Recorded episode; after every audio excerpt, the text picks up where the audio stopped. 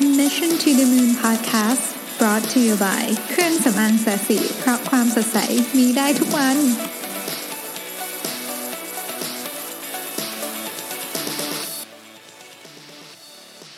สวัสดีครับ ยินดีต้อนรับเข้าสู่ Mission to the Moon Podcast เอพิโซดที่ 144 นะครับ วันนี้เป็นเทคโนโลยีมันเดย์นะครับ อยู่กับคุณแม็ก CTO ของสีจันทร์ครับ สวัสดีครับ คุณแม็กวันนี้จะมาเล่าเรื่องไหนให้เราฟังครับ คุณแทบเคยได้ยินเอ่อคำว่าเว็บ 3.0ไหมครับ เอ่ออาจจะเคยนะ เอาไว้ไม่เคยแล้วกัน อืมตอนนี้มันเป็นเหมือนเป็นโลกของสตาร์ทอัพหรือว่าโลกเอ่อโลกของเทคโนโลยีเราก็เริ่มจะพูดถึงกันมากละ อืม เอ่อครั้งที่แล้วเราพูดถึงเรื่องบล็อกเชน ใช่ แล้วเราก็อาจจะยังไม่ได้พูดถึงว่าเอ๊ะมันจะเปลี่ยนแปลงโลกได้ยังไง ครับ อืมเว็บ 3.0 เนี่ยเป็นตัวอย่างหนึ่งของการใช้เทคโนโลยีบล็อกเชนเข้ามา อืม มีการเปลี่ยนแปลงเอ่อในเทคโนโลยีที่เห็นได้ชัดมากๆทีเดียวเดี๋ยววันนี้มายกตัวอย่างให้ดู โอเค ครับ แต่ก่อนที่จะอธิบายเว็บ 3.0 ก็ต้องมาเว็บ 1.0 ก่อนเนาะ อ่ะเว็บ เว็บ 1.0เอ่อมันเป็นลักษณะเหมือนเป็น one way มันเป็นการสื่อสารข้างเดียว 1.0 ครับ จากคนทำเว็บหรือทำทำเว็บขึ้นมาปุ๊บก็เป็นข้อมูลขึ้นมา แล้วก็ให้ผู้อ่านเข้ามารับฟังรับข้อมูลไปทางเดียวไม่สามารถมีปฏิสัมพันธ์ติดต่อกันไปได้นั่นคือเว็บ 1.0 เหมือนบิลบอร์ดว่างั้นเถอะ เมื่อเมื่อสิบกว่าปีก่อนอะไรเงี้ย อ่ายุ ยุคเริ่มยุคเริ่มต้นๆของเว็บ คือให้ได้แต่ข้อมูลเท่านั้น ใช่ให้ข้อมูลอย่างเดียว อ่า คราวนี้พอเออมีพวก Facebook โซเชียลมีเดียขึ้นมาเกิดขึ้นเนี่ยเขาก็เลยเรียกเริ่มเห็นแนวโน้มของเว็บแล้วเขาก็เลย define ว่าเนี่ยเป็นยุคของเว็บ 2.0 เป็น อืม ยุคของเว็บที่คนอ่านสามารถเริ่มให้เอ่อข้อมูลกับคนทำเว็บได้อืมหรือจริงๆแล้วคอนเทนต์หรือว่าเอ่อเนื้อหาที่ที่เราอ่านอ่านๆกันเนี่ยเป็นเนื้อหาที่โดนสร้างขึ้นมาจากเอ่อ user หรือผู้ใช้ของผู้ใช้งานของระบบ มากขึ้นมีประสิทธิภาพมากขึ้นนั่นคือเป็นเป็นที่มาของคำว่าเว็บ 2.0แหละ ก็คือพวกที่เป็น user generated content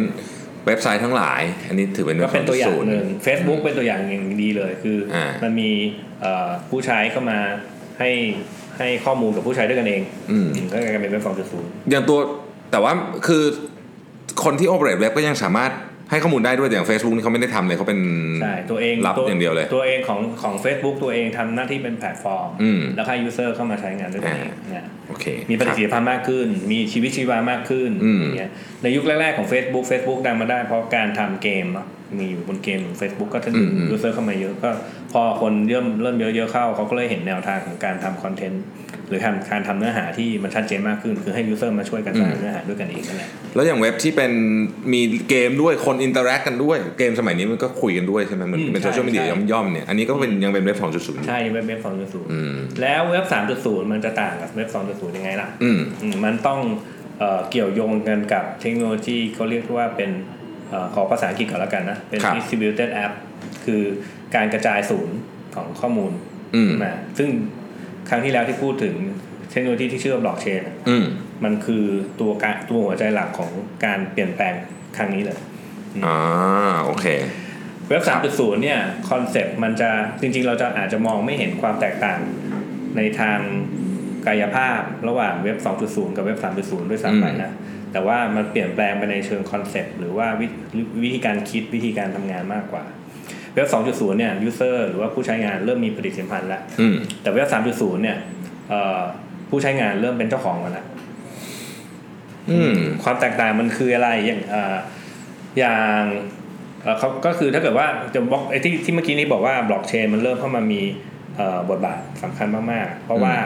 เอ่อเว็บ 3.0 จะเริ่มการกระจายเก็บเก็บเอ่อกระจายการเก็บข้อมูลไปตามที่ต่างๆแล้วไม่ใช่ตัวคนเดียว ไม่ใช่ Facebook เป็นเป็นเซิร์ฟเวอร์คนเดียวละ อ่า ต แล้วอน นี้จะเริ่มกระจายความเป็นเจ้าของให้กับเน็ตเวิร์กที่มีอยู่ เรียกว่าเป็น many to many ได้ไหม many to many ก็ได้ใช่ใช่คล้ายๆอย่างนั้นแหละ คล้ายๆอย่างนั้น รูปแบบยกตัวเอ่อตัวอย่างอย่างที่เห็นชัดๆนะครับเอ่ออย่างตอนเนี้ยเว็บเอ่อ2.0 ในปัจจุบันที่เห็นชัดๆก็ Apple Apple Music แอปเปิลมิวสิก หรือ โอเค Spotify เอ่อก็ยังคงเป็นลักษณะของการเอ่อเขาเป็นรวบรวมเป็นเป็นคนคนเดียวอ่ะเป็นรวบรวม อืม ข้อมูลของเอ่อนักแต่งเพลง อืม มาให้ยูเซอร์ที่ฟังเพลง อืม อืมเป็นการเซิร์ฟนิดกันเอ่อเชื่อมเชื่อมโยงความความต้องการกันระหว่างนักแต่งเพลงกับเอ่อคนฟังเพลงเนาะ โอเค เว็บ 3.0 จะเปลี่ยนแนวความคิดเป็นคนแต่งเพลง ติดต่อหาคนฟังเพลงด้วยโดยตรง โดยผ่านเทคโนโลยี บล็อกเชน อ๋อ เป็น behind the scene โอเค แล้วก็เอ่อคนคนแต่งเพลงก็จะได้รับค่าตอบแทนจากการฟังเพลงโดยตรงผ่านบล็อกเชนหรือสมาร์ทคอนแท็กที่เป็นเอ่อเป็นเป็นเป็นแมคานิกเบื้องหลังนี่แหละ ก็คือว่าสรุปว่าเว็บ 3.0 เนี่ยเป็นหนึ่งในในการเอาคนกลางออกไป ใช่ ผ่านระบบเว็บ ใช่คน อืม พอพอพอเนี่ยถึงครั้งที่แล้วเราถึงได้เริ่มตื่นเต้นแล้วว่าบล็อกเชนมันจะเข้ามาเปลี่ยนโลกยังไงเนี่ยแหละมันกำลังจะเข้ามาแล้ว มันเริ่มเปลี่ยนจากความเป็นเจ้าของจากใครคนใดคนหนึ่งมาเป็นเน็ตเวิร์กเป็นเจ้าของแล้ว อ่าเพราะฉะนั้นสมมติว่าผมทำอีบุ๊กงี้ ผมก็ไม่ต้องทำผ่านอ่าอเมซอนไปพิมพ์อย่างนี้ละ โอ้เป็นไอเดียที่ดีนะเนี่ย ใช่ แต่ ไหม ผมยังไม่เคยเห็นคนเขา implement ระบบ e-book แบบที่มันเป็นใช้บล็อกเชนมานะเฮ้ยเราอาจจะเอาเอาไป implement เอ เอง อ ก็ได้ ใช่ นะ ไหม เนี่ย สมมติสมมติก็คืออย่างนั้นใช่ไหมคือมึงว่า ใช่ใช่ สมมติว่าคุณแม็กซ์อยากอ่าน ผมเป็นคนเขียนคุณแม็กซ์ อ่า เป็นคนอ่าน เราก็เสมือนว่าเราซื้อขายกันโดยตรง ใช่ผ่านอะไรสักอย่างหนึ่งคือ อ่า ทำอะไรสักอย่างที่มันมันเอ่อฉลาดฉลาดอยู่ข้างหลัง ก็คือจริง ๆ คือที่เขาพูดผมคือใช้ smart contract ฟีเจอร์ของตัวตัวบล็อกเชนนี่แหละ คืออันนี้นี่มันก็มันก็จะเข้ามาเปลี่ยนเยอะมากเพราะว่าถ้าพูดในแง่ของคนผลิตคอนเทนต์ในยสมัยก่อนเนี่ยเราต้องพึ่งพาตัวกลางมากๆ ใช่ ถูกไหม ใช่ ต่อให้คอนเทนต์เราดีแต่ว่าถ้ามันอยู่บนบนแพลตฟอร์มที่ห่วยอย่างเงี้ยไม่มีคนตามก็เท่านั้น นคือนั่นคือจุดเริ่มต้นของ trust issue หรือความเชื่อใจไง อืม คือเราเองก็ไม่แน่ใจหรอกว่าเอ่อคนที่เราไปฝากเขาให้ให้เอาคอนเทนต์เราไปไปนำเสนอเนี่ยจะนำทำหน้าที่นำพาไปหาคนอ่านของเราได้ดีแค่ไหน อ่า หรือถ้าเกิดเขานำพาไปเสร็จปุ๊บอย่างยกตัวอย่างถ้าเป็น YouTube เนี่ยเอ่อคนที่เป็นเจ้าของคอนเทนต์สุดท้ายเขาก็ได้รีพอร์ตมาจากเอ่อ YouTube ใช่ไหมว่าเขามีคนดูเท่าไหร่ อืม คุณเชื่อใจได้ยังไงล่ะ ว่ามีคนดูเท่านั้นจริงมันเป็นแค่ตัวเลขที่ YouTube เป็นคนบอกใช่ไหม อืม อืม หรืออย่างพอดคาสต์ที่เราฟังอยู่ตอนนี้ก็เหมือนกัน อืม อ่าเราก็ผ่าน ผ่านใครสักคนหนึ่ง ผ่านอ่ะ SoundCloud ซึ่ง อ่ะใช่ไหม ถ้าเกิดเราเราบอกว่าเอ้ยเราเริ่มไม่เชื่อใจแล้วล่ะว่า อืม ไอ้ตัวเลขที่อยู่บนซาวคลาวเนี่ย มันเอ่อชัดเจนแค่ไหน เราก็จะมีปัญหาเรื่อง trust issue เกิดขึ้นระหว่าง ความเชื่อใจกันระหว่างเรากับเอ่อคนที่เราไปฝากของไว้นะ และปัจจุบันนี้ก็ต้องก็ต้องยอมรับว่าเจ้าของเจ้าของแพลตฟอร์มอ่ะก็ก็เหมือนกับได้เขาเรียกว่าอะไรฮะได้ได้ส่วนแบ่งเยอะกว่าเนาะใช่ไหมส่วนใหญ่เป็นอย่างนั้นหรือเปล่า ได้ส่วนแบ่งเยอะกว่าไหม เรียกว่าปริมาณมากกว่าแล้วกัน เพราะว่า อืม เขาเอ่อ contact กับเขาเขามีเขามีส่วนร่วมกับทุกๆผู้ให้ถูกป่ะ อืม อ่า อันนี้เราก็ต้องเขาต้องถามต่อก่อนคุณแม่จะเล่าต่อแล้วมันเก็บอยู่กับใครอ่ะทั้งเก็บอยู่กับเราเหรอคอนเทนต์ของเรา แล้วก็ เก็บ สาม อยู่กับจุดศูเรานย์ใช่ไหม อ่า เออมันจะเริ่มคือความเป็นบล็อกเชนที่เล่าไปให้ฟังครั้งก่อนนะครับ ก็คืออ ม เอ่อต่างคนต่างเก็บข้อมูลใช่ไหม อ่า ตอนนี้เราเคยคุ้นเคยกับบิตคอยเพราะว่ามันเป็นการเอ่อให้สมมติในครั้งที่แล้วยกตัวอย่างนายกนายขอนายคออเรายกตัวอย่างให้นายคอเป็นคนเก็บเอ่อข้อมูลว่าเฮ้ยมันมีการทำธุรกรรมเกิดขึ้นระหว่างนายกกับนายขออืมคราวนี้เนี่ยนั่นนั่นมันเป็นเรื่องของคริปโตเคอเรนซีเรื่องของการการเก็บเงิน คราวนี้ถ้าเกิดบล็อกเชนไม่ใช้ในการทำคริปโตเคอเรนซีล่ะ รูปร่างหน้าตาจะเป็นยังไง เมื่อกี้ยกตัวอย่างเช่นของการเอ่อฟังเพลงเนาะเอา อืม เอาใหม่ดีกว่าเอ่อยกตัวอย่างของการเก็บไฟล์ดีกว่า โอเค อันเนี้ยอันเนี้ยชัดเจนเห็นชัดเจน เพราะอย่างตอนเนี้ยเราใช้เอ่อบริการเซอร์วิสอ่าตัวหนึ่งที่เราเก็บไฟล์อย่างเช่นที่ดังมากๆในในตอนต้นคือพวกดอกบล็อก The Box อืม แล้วตอนนี้ก็มี Google Drive ทุกคนก็ทำกันหมดเลย อืม มันคือการทำอินฟราสตรักเจอร์หรือทำข้างหลังอะด้วยคนคนเดียว อืม อืมแล้วเราก็ไปใช้เอ่อข้อมูลอันนั้น อืม ถ้าย้ายมาเป็นเว็บ 3.0 ปุ๊บเอ่อเขาก็จะให้คนที่เขาเป็น miner หรือคนที่เขาเป็นคนขุดเหมืองเนี่ยทำหน้าที่เก็บข้อมูลนั้นแทนแทนเรา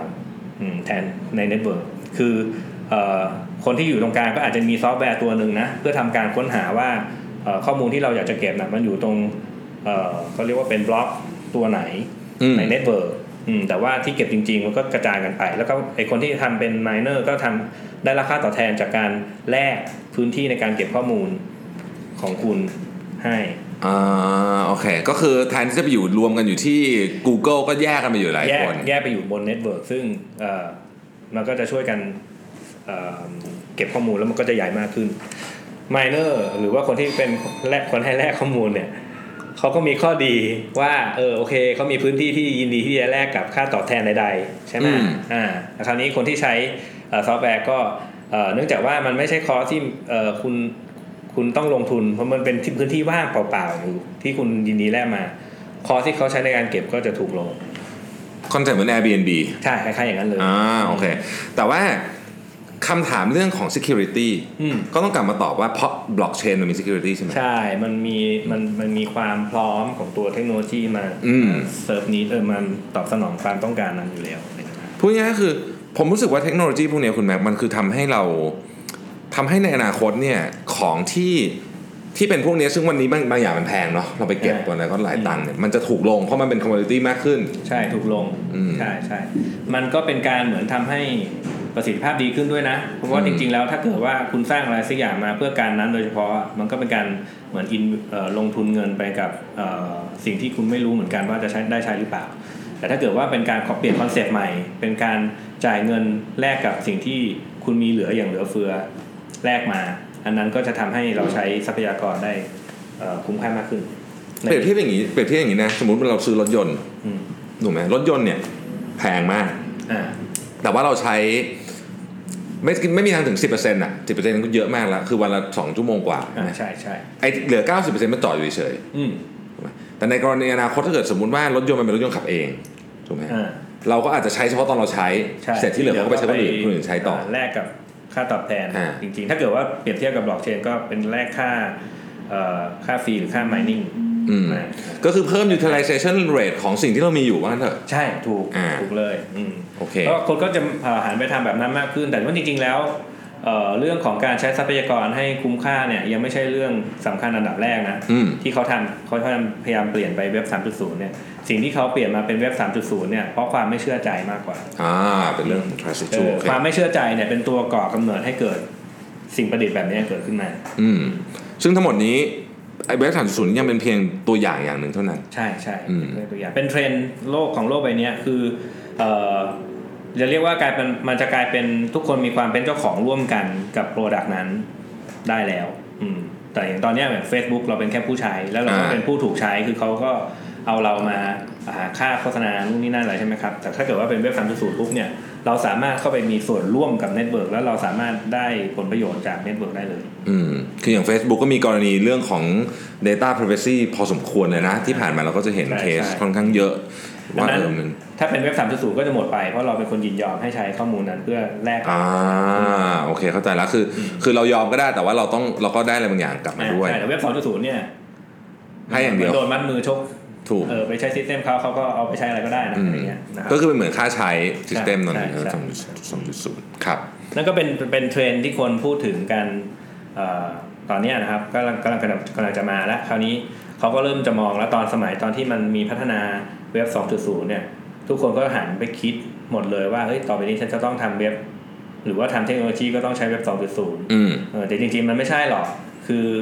เอ่อคุณพัฒนาอะไรสักอย่างหนึ่งให้เซิร์ฟนีดกับเอ่อให้ตอบสนองโจทย์ของผู้ใช้ของคุณนั่นแหละ แล้วสักพักหนึ่งอ่ะ มันจะไปในแถวนั้นในแถวไหนเนี่ยมันมันก็ไปเองนั่นแหละ คุณไม่จำเป็นต้องเริ่มต้นคิดมาปุ๊บแล้วฉันจะฉันจะต้องใช้เว็บ 3.0อย่างเงี้ยให้ได้อย่างเงี้ยมันไม่ใช่มันจะเป็นขนาดนั้น คือไม่ใช่ทุกคนจะได้จะต้องใช้หรือจำเป็นจะต้องใช้ด้วยซ้ำต้องใช้คำ ใช่ นี้ ใช่ บางคนก็อาจจะใช้แบบเดิมก็ได้ อื ถูกไหมฮะ ถูก อืม ถึงถึงถึงตัวอย่างทุกวันนี้คุณทำเว็บขึ้นมาเฉยๆดีดีดีไม่ดี อาจจะไม่จำเป็นต้องเป็นเว็บ 2.0ด้วยซ้ำไปเออแค่เป็นเว็บที่ให้ข้อมูลด้านเดียวนี่แหละ อืม อืมมันก็เซิร์ฟนิเออมันก็ให้เอ่อประโยชน์กับ business เอ่อธุรกิจของคุณเรียบร้อย เหมือนกับหน่วยงานบางหน่วยงานที่เราไม่อยากจะไปคุยอะไรกับเขาเราแค่ต้องการรู้ว่าเขาทำอะไรแค่นั้นเอง เออแต่ถ้าเกิดเขามีหาทางได้รับฟีดแบ็กอะไรสักอย่างหนึ่งให้ข้อมูลที่เขามั่นใจว่าคนฝั่งของเขาอยากจะได้ก็ก็น่าจะดีนะอะไรอย่างเงี้ อืมยแต่อาจจะไม่ถึงต้องถึงกับให้คนใช้มันมีส่วนร่วมอะไรหรอก อ่า อืม โอเค นั่นเป็นเทรนด์ของของที่ที่พยายามจะอธิบายนะครับเว็บสามศูนย์นี้ โอเคครับ ก็ขอบคุณคุณแม็กซ์มากเดี๋ยวก็ถามเพิ่มนิดหนึ่งคือเราเนี่ยช่วงนี้เราคุยกันเรื่องของเขาเรียกว่าคอนเซปต์ด้านการเปลี่ยนแปลงด้านเทคโนโลยีเยอะมากเนาะคือโอ้โหวันๆเราก็จะได้ยิน AI บล็อกเชนอะไรก็ไม่รู้เต็มไปหมดเลย ใช่ เนี่ย ใช่ อยากจะให้คุณแม็กซ์ฝากถึงคนผู้ฟังของเรานิดนึงว่า อะไรคือหัวใจของผู้บริหารหรือว่าคนที่ทำธุรกิจ หรือแม้แต่คนทำงานในยุคเนี้ยที่เกี่ยวข้องกับการเปลี่ยนแปลงทางคือตอนนี้มันเปลี่ยนเร็วมาก อืม เราทำไงดี เราเราควรจะทำไงให้อยู่กับเรื่องนี้ได้ อันนี้จริงๆโหัวถามคำถามนี้นี่ก็เหมือนถามคำถามให้ตัวเองนะ อ่า แต่เราเองก็ต้องก็ต้องตอบคำถามนี้ให้ได้ ใช่ เหมือนกัน ถูก จริงๆ แล้วผมว่าคีย์หัวใจหลักของการเปลี่ยนแปลงของเทคโนโลยีก็ก็ส่วนหนึ่ง แต่สิ่งที่เราจะต้องทำการตอบสนองให้ได้คือเราทำอะไรไปเพื่ออะไร อืม เหมือนเราทำสิ่งของสิ่งหนึ่งเนี่ยไปเพื่อใครและทำไปเพื่อทำไมและทำไปทำไม อืม อืมถ้าเราโฟกัสกับเอ่อผู้ใช้หรือลูกค้าของเราจริงๆเนี่ย เดี๋ยวเทคโนโลยีอะไรหลาย ๆ อย่าง เดี๋ยวเราจะได้ใช้เองนะอืม คุณแม่เคยบอกผมจำได้ว่า คือเทคโนโลยีเนี่ยมันเป็นมันเป็นเครื่องมือเนาะ เป็นถูก เราต้องรู้ก่อนว่าเราจะทำอะไรถูกไหมอย่าอย่าอย่าใส่ทุกอย่างเข้ามาเพราะว่าเรารู้สึกว่าคนอื่นเขามี ใช่ อ่าคือบางทีคนอื่นมีเราไม่ต้องมีก็ได้ ถูกต้อง อืมขึ้นอยู่กับว่าเราอยากจะทำอะไร ไม่ต้องคิดว่า อ๋อ โอ้โหบล็อกเชนดัง เราต้องหาทางที่จะใช้ อ่า บล็อกเชนด้วยวิธีการวิธีการหนึ่งโอ้เรางั้นเรามาคิดแอปพลิเคชันที่ใช้บล็อกเชนกันดีกว่า อันนี้ไม่ใช่ละอืมคุณจะต้องคิดก่อนว่าคุณจะพยายามจะแก้ปัญหาเรื่องอะไร แล้วไอ้เทคโนโลยีอันไหนมาใช้เนี่ยค่อยเป็นเรื่องรอง มันเหมือนยุคหนึ่งไหมที่ทุกคนพยายามทำแอป ใช่ ใช่ไหมแล้วก็ไม่มีใครโหลด เออ ใช่ป่ะ ใช่ เพราะว่ามันไม่มีใครใช้ใช่ เอ ไหม อมันไม่ได้ถามก่อนว่าทำไปทำไมไง อ่าคน ใคร ไม่ ใครทำก็ทำทำกันตามตามกันไปอะไรเงี้ย อืม เออคนก็เลยบอกว่าเออเดี๋ยวนี้มันกลายเป็นมหาสมุทรของแอปหมดละคือ ใช่แล้วก็ไม่มีใครใช้อะ ไม่มีใครใช้ทำมาก็เสียตังค์ อืม อะไรเงี้ย แต่เดี๋ยวนี้ก็เริ่มน้อยลงนะ ผมว่าคนก็เริ่มทำแอปน้อแต่ย ก็ ล ทำ ง อยู่แต่ก็ทำอยู่ดีนะ แต่ว่าเขาเริ่มทำแบบมีความหมายมากขึ้น เออ อืม มันมีแอปมากมายที่ ใช่ หายไปนะครับก็อันนี้ก็ฝากสำหรับคนที่ผมเชื่อว่าหลายคนตอนนี้กำลังคิดเรื่องดิจิทัลทรานส์โอมชันนะ ซึ่งเราอาจจะมีได้มีโอกาสมาคุยกันยาวๆนะคุณแม็กก็ก็มีแผนการสำหรับสีจันทร์อยู่ใหญ่โตทีเดียวเรื่องของดิจิทัลทรานส์โอมชันซึ่งซึ่งคุณแม็กก็เคยพูดหลายทีแล้วนะ บอกว่าอะไรนะอืม delight your customer อืม กับ enable your workforce ใช่ไหม ใช่ อันนี้เป็นหัวใจของการทำส่วนเทคโนโลยีจะเป็นอะไรนี่เป็นอีกเรื่องหนึ่ง จๆคำว่าดิจิตอลทรานส์ฟอร์เมชันชื่อมันบอกว่าดิจิตอลนะ แต่จริงๆหัวใจหลักไม่ใช่ดิจิตอลเลย คือหัวใจหลักคือคน อืม คือคน ใช่ เราจะทำยังไงให้เอ่อวิธีการคิดของคนเปลี่ยนไป อืม เปลี่ยนไปให้ใช้ tools ในทางที่มาทำให้เกิดประสิทธิภาพได้มากขึ้น อ่านั่ นั่นแหละนั่นแหละคือดิจิตอลทรานส์ฟอร์เมชันในทางที่ผมเข้าใจนะ อืม ก็คือว่าคุณแม็กน่าจะพยายามจะบอกเลยว่า อย่าเพิ่งไปลงทุนซื้อนู่นซื้อนี่มา ถ้าเกิดยังไม่รู้จริง ๆ ว่า เราอยากจะเอามันมาทำอะไร ใช่ทำความเข้าใจตัวเองก่อน ทำความเข้าใจตัวเองก่อน ใช้เวลาใช้เงินกับตัวเองก็น่าจะดีที่สุด อืม แต่เมื่อกี้คุณแม็กพูดถูกอะนะ คือดิจิทัลทรานส์ o r เมชันนี่จริงๆมันเกี่ยวกับเรื่องคน mindset เนาะ mindset mindset mindset ด้วย แล้วก็คือเด็กยุคใหม่ๆเนี่ยก็ก็อาจจะโตมาในสิ่งที่เป็นดิจิทัลเนทีฟเขาอาจจะคุ้นเคยกับเรื่องนั้นมากกว่าเพราะฉะนั้น เอ๊ะจริงๆ แล้วเชื่อหรือไม่จริง ๆ แล้วเด็กรุ่นใหม่นี่แหละ ที่ยากมากกับการทำดิจิตอลทราน เหร ส์ฟอร์เม อ ชัน ทำไมอ่ะ เพราะว่าโอเคเด็กรุ่นใหม่ที่ชัดที่เอ่อหัวไวหน่อยก็เอออธิบายพวกอะไรกับไปก็เข้าเข้าใจนะ แต่เด็กยุคใหม่หลังๆ เริ่มจะมีแนวความคิดเป็นของตัวเองแล้วนะ อืม เริ่มบอกอะไรไปก็เอ่อมีมีแรงต้านทานสูงอะในการ อืม ในการฟังอืมในขณะที่คนยุคเก่าๆเขาเข้าใจไงว่าโลกเฮ้ยโลกมันเปลี่ยนไปบางทีบอกอะไรไปปุ๊บก็เอ่อทำการบ้านมา แล้วก็เข้าใจด้วยแหละว่าเอ่อ purpose หรือว่าจุดประสงค์ของการเปลี่ยนแปลงอะมันคืออะไร เขากลับปรับตัวได้เร็วกว่าเด็กยุคใหม่ มันมันเหมือนเปรียบเทียบอย่างนี้ได้ไหมเวลาเราเวลาเราจะปรับตัวได้มันต้องเหมือนแบบ เชื่อ รู้สึกตื่นตระหนกนิดนึงก่อนอ่ะ เออเชื่อด้วยนะเชื่อ เชื่อด้วย เชื่อ อ อ ย่างสมมติว่าถ้าเกิดเราจะปรับพฤติกรรมการกินอาหารหรือออกกำลังกายเนี่ย คนส่วนใหญ่มักจะปรับได้ตอนที่ไปตรวจไปหาหมอ เสร็จแล้ว นั่นนั่นนั่นแต่ว่าเอ่อ แบบ ได้โดสอย่างแรง เออแบบ มา เออแบบแรงๆหน่อยอะคือมันเหมือนแบบไม่ได้แล้วอย่างเงี้ย เออ แต่ถ้าเกิดแบบทุกอย่างแบบกำลังยังดีอยู่เราก็อาจจะ เออเราก็ไม่เห็นความสำคัญของ ไม่เห็นความสำคัญ ะไรเงี้ย ก็อาจจะเป็นแบบนั้นเนาะ คล้ยๆอย่างนั้น อืม เอ้เราจากเว็บสามจุดศูนย์มาเรื่องนี้ได้ยังไง นะครับเราก็คุยกันไปเรื่อยเปื่อยนะฮะ โอเค ก็วันนี้ขอบคุณคุณแม็กซ์มากนะครับ ครับ เช่นเคยกับเทคโนโลยีมันเดย์สัปดาห์หน้าเนี่ยเดี๋ยวเราจะผมจะเอ่อชวนคุณแม็กซ์คุยเรื่องที่ที่น่าจะเป็นเรื่องที่หลายคนสนใจ